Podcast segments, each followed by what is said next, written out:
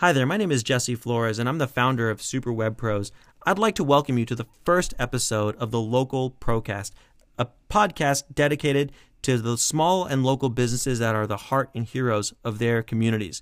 This podcast arose out of conversations from dozens and dozens of our customers, answering the same kinds of questions over and over and over again, and we thought, you know, it might be a good idea to start recording some of the things that I often think about and share with our customers, for not only for them but also for you. So in this episode, I'm just going to go through why this podcast, considering there's so many other podcasts that are out there, and hopefully give you a taste of what's to come. So when we come back, we'll go through those things. See you in a bit. Local businesses are the heart of their communities. Often they're the first people asked for sponsorships and are the first ones willing to give, on top of frantically trying to grow their businesses. The problem is that they're facing increasing pressure from bigger, better funded, more tech-savvy companies. So how does a less than tech-savvy business push back in order to attract, retain, and engage more of their dream customers while growing profits? That's the question that this podcast will give you the answer to. My name is Jesse Flores and welcome to the Local PROcast. All right, welcome back. This is Jesse Flores, founder of SuperWebPros and the host of the Local PROcast. So why this podcast? There are lots of really, really great podcasts, and I'm sure at different points I'll refer to some other ones that I listen to on a consistent basis. But this one was really born because I spend a lot of time talking to our customers, and over the course of dozens of conversations with tons of our customers, it became clear to me that this might be a really helpful way for us to share some of the insights that I have on one-to-one levels, maybe with more of you, many of you who are already customers, and then many of you who are not yet customers, and then many of you, frankly, who never will be for one reason or another, and that's totally cool.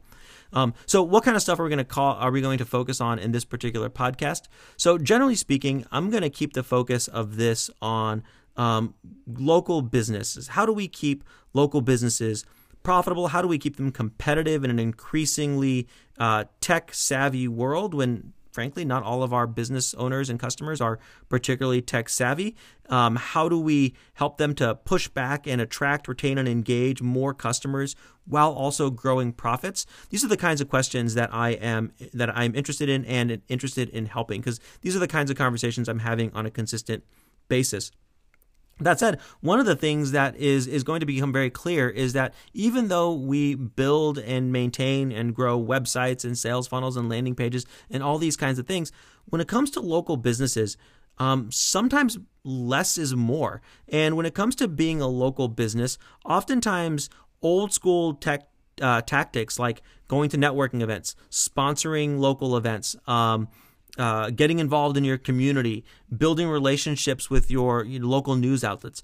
A lot of times those can be much, much more productive than whatever the shiny marketing tactic is that some marketing agency wants to sell you at some point. And so one of the things you can expect as we're going through this is really frank conversation about the limits of what you can do online given different levels of budget. Now, look, there is a lot of opportunity to do things online.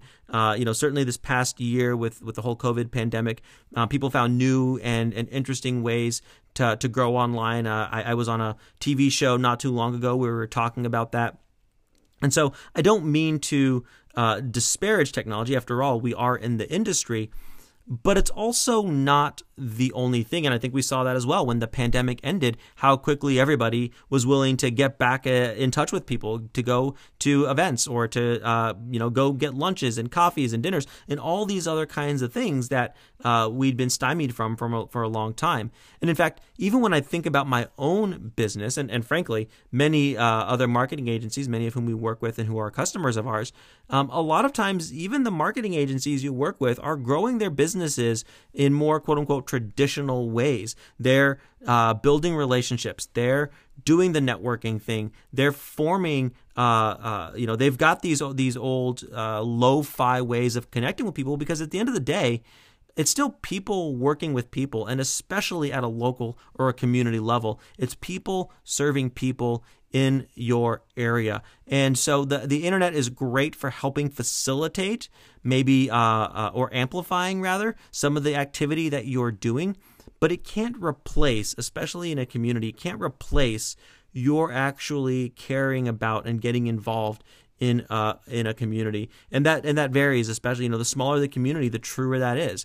In bigger cities, it's you can hide behind the internet a little bit more. In a smaller city, that's not as easy to do. And so some of the kind of things you can expect for us to cover will be not just how to do things online, what are the limits of SEO in the 21st century, or in the 2021s rather, Are sales funnels as legit as people say they are? Is advertising a better use of money than, for instance, SEO?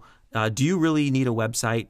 Those are the kinds we'll talk about, those kinds of things, but we're also going to talk about more strategic kinds of things, like how do you price what you're doing? How do you create and communicate value? How do you get involved in your community in a meaningful way? What kind of relationships should you be trying to form vis-a-vis your community, both locally and beyond? And so, before I founded SuperWebPros, I had a software development company. Before that, a tech startup, and then before that, I had a corporate gig. So I've kind of been all, and actually before that, I was a teacher. So I've kind of been all over the map professionally over the course of the last several years, and I've had the benefit of really picking up a lot of really great practices from a wide variety of disciplines and industries, on top of having gone to grad school twice for two different things. And so I feel like, Steve Jobs, they say that Steve Jobs, he studied humanities, and even though he founded a tech company, there really is something to be said for, I'll call it low fidelity wisdom and relationships over and above technology. Technology is a great amplifier, but ultimately it's not a replacement for relationships. It's not a replacement for good judgment. It's not a replacement for wisdom and the things that we know to be true and we know to work, independent of the internet. And so this podcast will focus not just on the tech stuff, but also on the human stuff, and on maybe some of the more philosophical wisdom, best practice things that have nothing to do with the internet. So anyways, hopefully this sounds appealing to you. If you own a small or local business, you're the person that we're going to be speaking to directly. Some of this might apply more than others, but I encourage you to take a minute and subscribe wherever it is you're listening to this podcast, so that you can stay tuned of new episodes. And you don't have to listen to all of them, right? As you find ones that look like they're appropriate for your business at that moment, give it a listen, and hopefully you'll get some value out of it. Okay, I don't want to take up a lot more time. It's already been a little longer than I expected, even though it's only been about 6 or 7 minutes. But that's the way I roll, man. Like, I want things in and out. I want to be done quickly. I know you've got a lot to do. I've got a lot to do. So thank you for taking the time. Please subscribe, and we will see you soon.